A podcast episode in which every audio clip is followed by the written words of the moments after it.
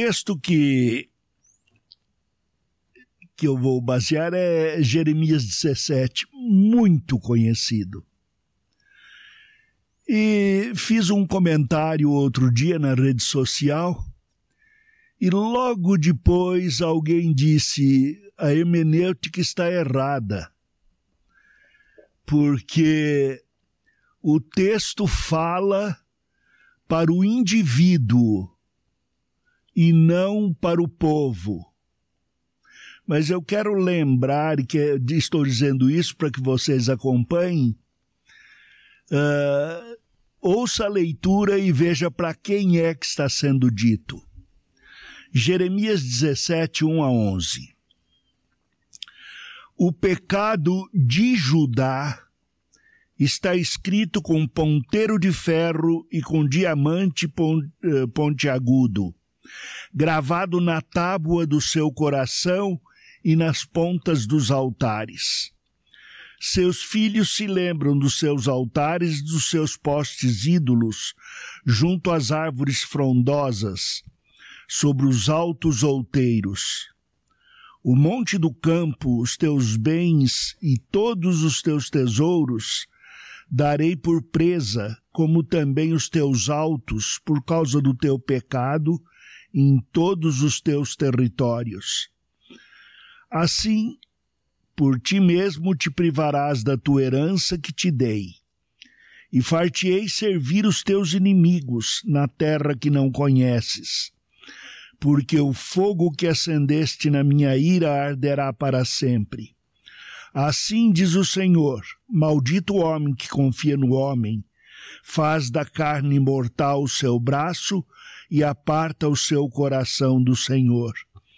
Porque será como o arbusto solitário do deserto e não verá quando vier o bem.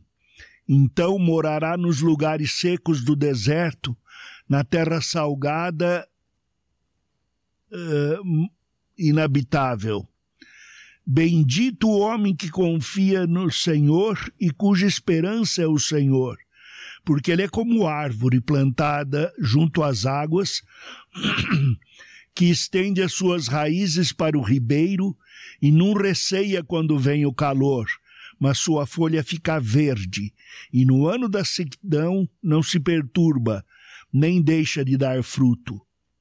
Enganoso é o coração mais do que todas as coisas e desesperadamente corrupto. Quem o conhecerá? Eu, o Senhor, esquadrinho o coração, eu provo os pensamentos, e isto para dar a cada um segundo o seu proceder, segundo o fruto de suas ações. Como a perdiz que choca ovos que não pôs, assim é aquele que ajunta riquezas, mas não retamente no meio de seus dias as deixarás, e, no, e o seu fim será insensato.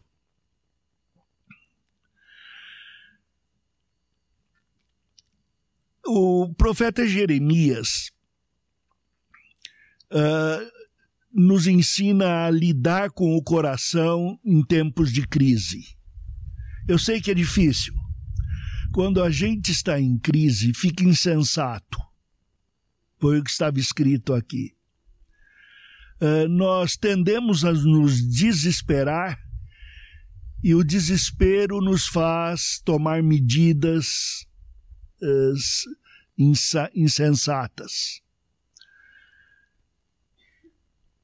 E uma das mais ter, dos mais terríveis sentimentos, um dos mais terríveis sentimentos que perpassa o coração no momento de verdadeira crise interna e externa é a solidão. Parece que o exemplo da, da situação atual, mundial, é, é bem claro: o isolamento. Eu gosto de ficar sozinho, não vou mentir, não. Uh, me faz bem um tempo para escrever, eh, para mexer na madeira. Eh, agora não tenho feito nada disso. E então estar sozinho começa a pinicar o coração. Graças a Deus pela Beth, que é minha companhia, e porque eu moro a 70 metros de alguns filhos. Ontem, quando tive a oportunidade de fazer um zoom com a família toda, eu pensei há quanto tempo não nos vemos juntos. Eu sei que proximidade faz bem, mas quando eu estou desesperado, eu quero é sofrer, quero ficar sozinho. Eu me lembro da minha irmã que, quando sofria muito, ela dizia só eu e a bolinha, e a bolinha era a cachorrinha dela. Nós, nós gostamos de, de sofrer. E o sofrimento da solidão é o mais característico. E o segundo medo é o medo do ataque externo. Vocês já tiveram aquela sensação de andar no escuro? Completo escuro. A gente sabe que fantasma não existe. Mas vai que tem um. Mas por que, que a gente não corre para casa? Não corre porque se correr o bicho pega não pode espantar o fantasma, então a gente anda devagar. Quando chega nos últimos cinco metros, aí a gente acha que dá tempo e corre. Fazemos isso de forma concreta e fazemos isso também uh, de maneira figurada. Nos nossos relacionamentos, primeiro nós nos distanciamos. Quando criança, a gente dava o dedinho, lembra disso? Para quebrar a amizade, quebrar o pacto. Uh, depois, quando nós crescemos e alguém nos maltrata, nós olhamos feio, mas como não podemos dar o dedinho, a gente fala com esse eu não quero mais. E evita a conversa. E evitando a conversa, nós evitamos eh, a confissão, o perdão. Nós nos distanciamos não só das pessoas, mas das riquezas, dos recursos de Deus. Uh, Edwin Markham escreveu um poema, eu traduzi por necessidade da hora mas os dois primeiros versos eu tive que traduzir em quatro, porque eu não sei se sabem, uh, o português tem uh, quase 50%, 75% a mais de palavras do que o resto das línguas. Ele disse: é preciso ter fé para andar por trilhas nunca antes uh, percorridas. Ter o poder de Deus para andar sozinho e a graça para escolher andar com Ele. É tão denso que eu vou repetir. É preciso ter fé para andar por trilhas nunca antes percorridas, ter o poder de Deus para andar sozinho e a graça para escolher andar com Ele. E é disso que o profeta fala em Jeremias 17. Primeiro, o coração humano habita alianças e altares. Guarda essa figura. Logo no começo aqui eh, do capítulo 17, ele diz: o pecado de Judá está escrito com ponteiro de ferro e com diamante uh, pontiagudo, gravado na tábua do coração e na ponta dos altares. O que quer dizer isso? Primeiro, que é coisa profunda. No profundo do coração está guardado pelo menos duas coisas poderes desta terra, poderes do alto, aquilo que impulsiona o ser humano, e altares de adoração, Por isso ele diz: gravado na tábua do coração e na ponta dos altares.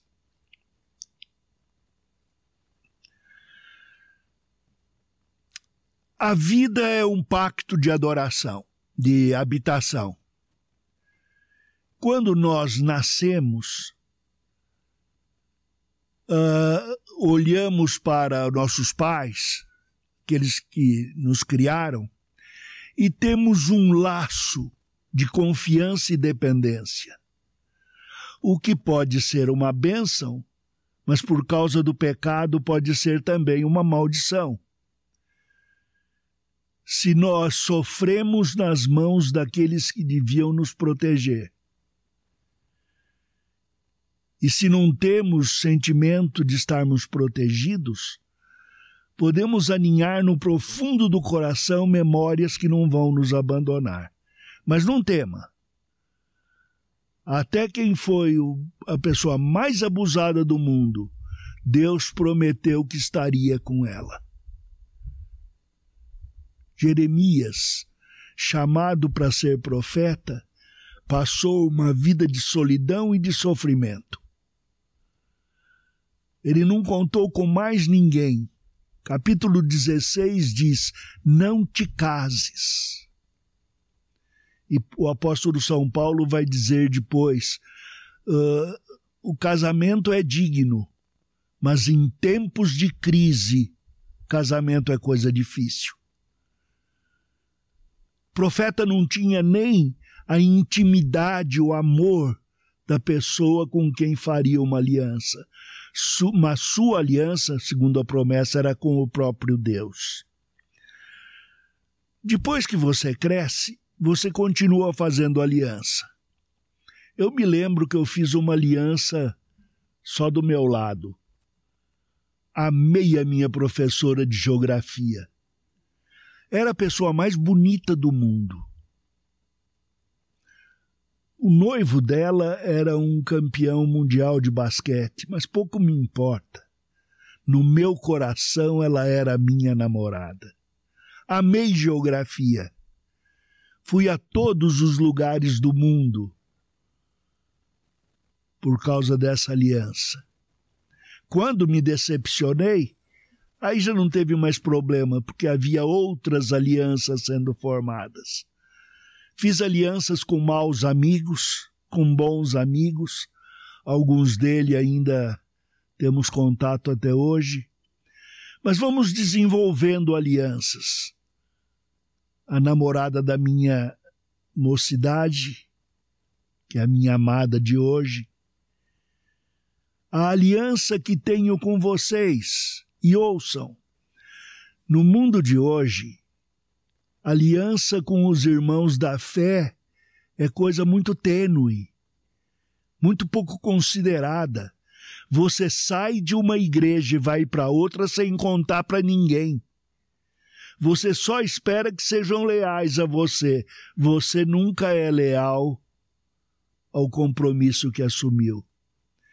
Eu me lembro de uma igreja em que participei quando estudava no exterior em que uma pessoa, para sair da igreja, para se mudar de cidade, se reunia com o conselho da igreja, oravam juntos para ver se era coisa de Deus ou não.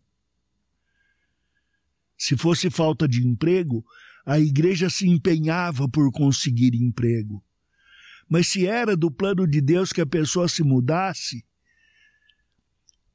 eles arranjavam lugar de trabalho e de apoio lá na cidade para onde a pessoa ia. São compromissos sérios de aliança e nós habitamos nisso. E outra coisa é que nós adoramos as coisas. Por exemplo, tem uma pocã plantada no fundo da casa do Davi que eu adoro. Como é gostoso! E como a Adriana apanhasse dessas frutas. Eu as vi em saquinhos aí, perguntei para que é. ela falou para distribuir. E ao chegar em casa tinha uma polca grande no meu prato. e uma pequena no prato da Beth. E eu logo perguntei: Você roubou? Mas não perguntei, não, porque vai que tivesse, se ele tivesse que devolver. E eu adoro mais pocã do que devolver.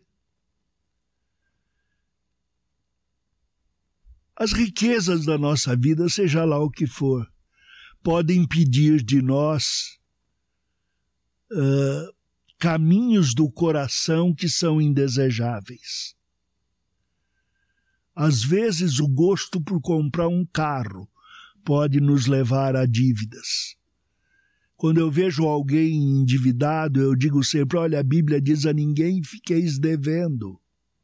Não compra prestação se você não tiver algo de permanente que possa ser vendido para pagar a dívida. Senão você vai lançar sobre outros o ônus do compromisso. Outros terão de pagar. E nós estaremos fazendo o mal. Isso para exemplificar o que estava ocorrendo ali com Jeremias. Jeremias tinha, como todos nós devemos ter, um compromisso de verbo e vida. Eu uso isso nos meus escritos. Um compromisso de falar e viver em consonância. Aquilo que nós, nós falamos e aquilo que fazemos identificam o nosso caráter. E se o que fazemos não acompanha o que dizemos, temos falta de caráter. E isso é notado. Não pense não que a gente uh, que os outros são burros e nós é que somos espertos. Todo mundo está vendo. Só não falam por educação. E na hora dos compromissos, é lealdade que vale. Eu não estou dizendo que vocês têm de acertar sempre. Eu erro muito mais do que vocês. Mas tenham certeza de uma coisa: quando eu caio, quero cair de joelhos. Todo pecado tem de ter uma confissão. E tudo que me é confessado tem de ter perdão. Esse é o compromisso, essa é a aliança. Por quê? Porque a minha habitação é com o Senhor que fez o pacto. E aqui está o segredo. Jeremias era um homem que pregava e vivia segundo o pacto com Deus. Ele estaria com Deus mesmo que sozinho neste mundo.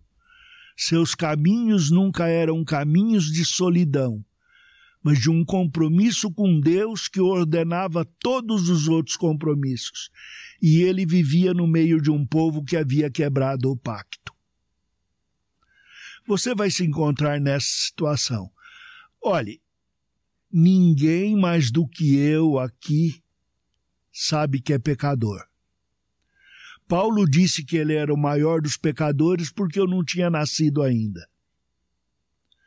Mas, mesmo sendo o maior dos pecadores, eu confio na salvação e na santidade que Deus me deu e na santificação pela qual Ele me conduz. Creia isso com você. Por pior a imagem que você tenha de si mesmo, olhe para Cristo, porque Ele é o Senhor do pacto que atribui seu caráter à sua vida. Nós estamos vivendo num mundo em pecado. No mundo em que governadores mentem e acusam os outros de mentir. No mundo sem justiça, em que os homens que deveriam defender a, justi a justiça cometem a injustiça. Onde o vizinho rouba e onde nós temos a tentação de roubar. Num mundo como esse, saiba, Deus o tem chamado para viver uma vida de caráter. Não tema, Ele te dá força para isso. E o objetivo é que a sua vida e a sua pregação denunciem o pecado ao seu redor, mas não sem esperança mas com uma palavra de salvação. Maldito o homem que confia no homem. É interessante aqui, uma tradução diz: Maldito o homem que confia na humanidade. E ainda que este maldito homem que confia no homem não esteja errado, não é a melhor tradução, porque não é a mesma palavra homem que está ali. Uma é homem, o indivíduo, a outra é homem humanidade. Então diz: Maldito o homem que confia na humanidade, que confia no coração humano, que espera dos outros aquilo que só Deus pode dar. Nós queremos viver com graça, isto é, graça para os outros. Nós fazemos graça zombando dos outros mas nós esperamos que os outros nos, tra nos tratem com graça. Só o Senhor pode dar. E nós daremos graça se vivermos com o Senhor, obedientes ao Senhor, entendendo o Senhor. Maldito o homem que confia na humanidade. Porque quem confia na humanidade tirou a confiança do, no Senhor. Nada a esperar deste mundo o que vier de bênção vem de Deus. Ele dá todos os poderes e todas as riquezas. O homem não pode dar. Cada um quer para si todo o poder e toda a riqueza. Então um rouba do outro. Mas se nós estivermos despojados de nós mesmos, nós poderemos invocar a riqueza e o poder de Deus para dar aos outros. E daremos graça. E aquilo que dermos, ainda que não tenhamos, se realizará. Podemos pedir ao Pai do céu que abençoe uns aos outros. Esta é a beleza da intercessão, que nós usamos fundos celestiais para passar cheques de bênção para os outros. O coração humano imagina riquezas e poderes. Fomos criados, e em Adão e Eva postos no Éden, para usufruir o parque, usufruir o fruto, usufruir os animais. Uh, Deus, mesmo depois do pecado, deu a sua palavra para que usufruíssemos sua sabedoria, seu entendimento, sua promessa de bênção. Mas no pecado, nós costumamos imaginar poderes e riquezas que não nos foram prometidas, não nos são dadas. Sabe aquela criança que, antes de ir à, à escola, ela ora: Senhor, faça com que o leão apareça lá na escola e que eu mate esse leão, só para a professora gostar de mim, só para os amigos verem quanto eu sou forte. Parece brincadeira, mas eu já ouvi essa história. E nós somos sonhadores de poderes e riqueza. Não foi o poeta Manuel Bandeira que escreveu: Se eu fosse rei do mundo, baixava uma lei, mãe não morre nunca, e o filho pequenino embora, e o filho velho embora será pequenino como o grão de milho. Se eu fosse rei do mundo, eu faria o bem. Será que é verdade? Se eu fosse rei do mundo, vocês iam sofrer, porque eu não presto. Sou vingativo. Imagino, os, imagino riquezas que não são minhas. Eu queria ter tudo. Meu coração pecador quer mandar. E é isso que Deus está dizendo, ajudar. Vocês ergueram altares e o coração desejou riquezas que eu não dei. Assim vocês desprezaram a minha aliança. e buscaram outras heranças de que nunca usufruirão.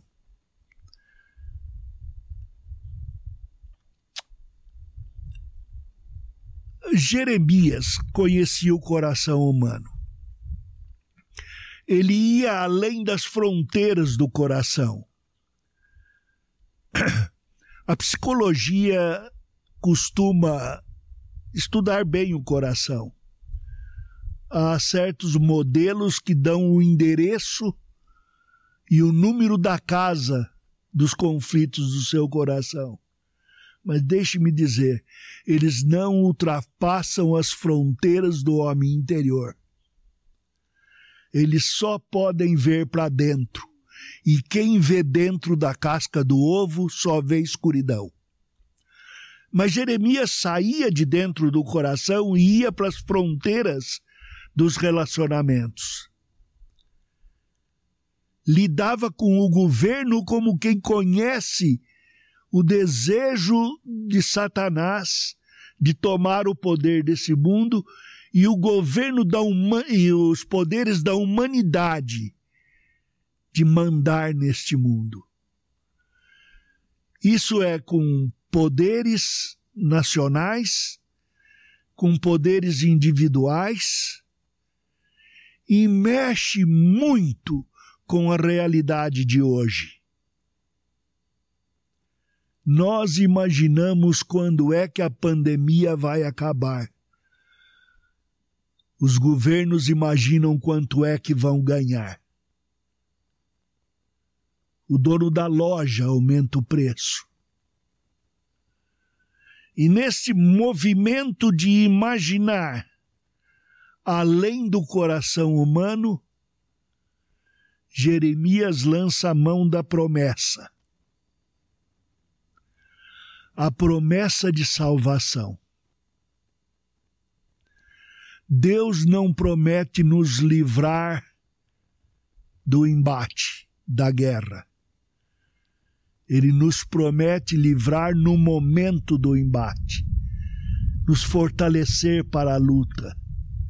Então, quando nós temos problemas pessoais, quando nós nos sentimos atacados, afligidos, Deus diz: considera minha promessa de salvação e a minha intenção na salvação de produzir um homem e de produzir um povo que saiba valorizar as riquezas e que saiba adorar o verdadeiro Deus.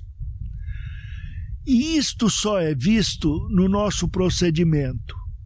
Não adianta você achar que é crente, orar 24 horas por dia. Tem gente aí que faz 40 anos que está jejuando, porque ora sempre com jejum e desespero.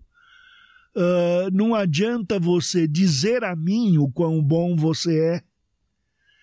Não adianta você desejar que vejam o quão bonito você é. Só Deus conhece o coração humano.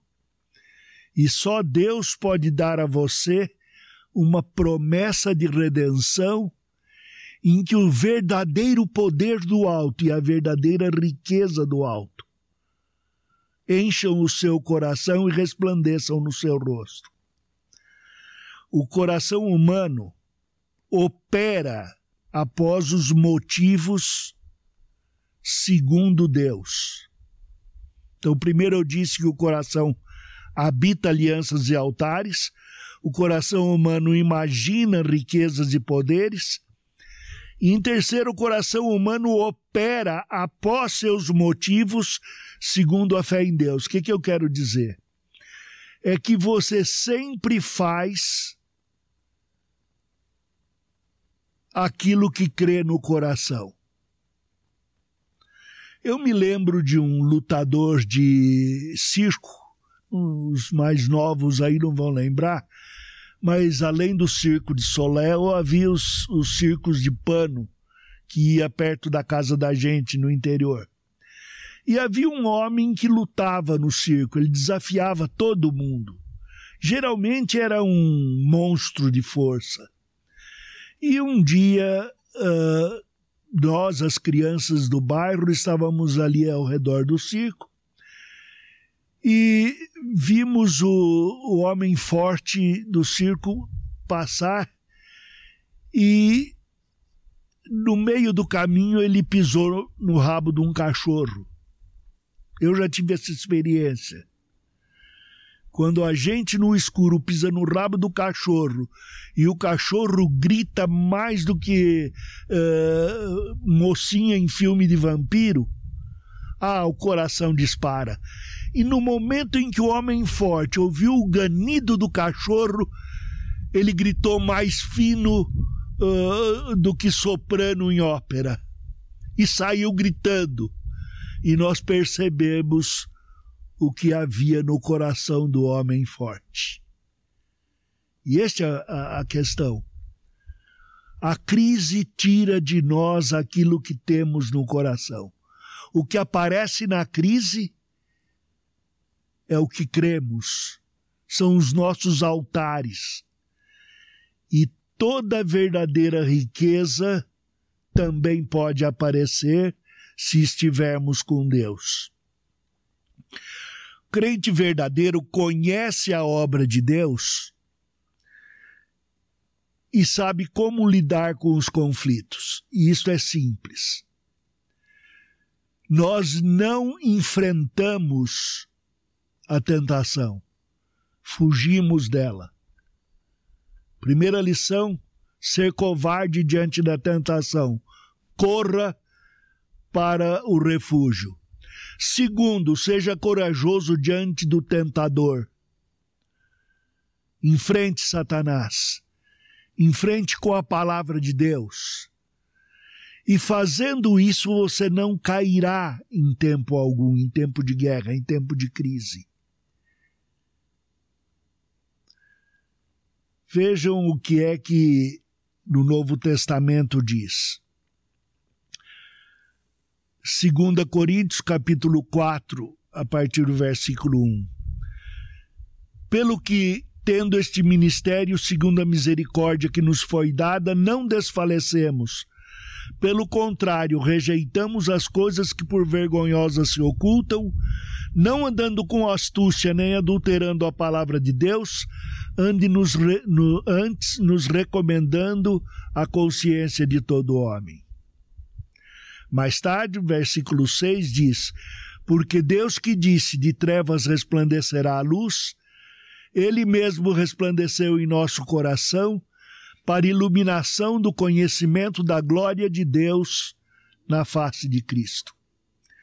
Irmãos, segredo de Jeremias estava na promessa da verdadeira salvação o dia em que o Messias produziria a redenção dos pecados e a possibilidade de uma vida de santidade.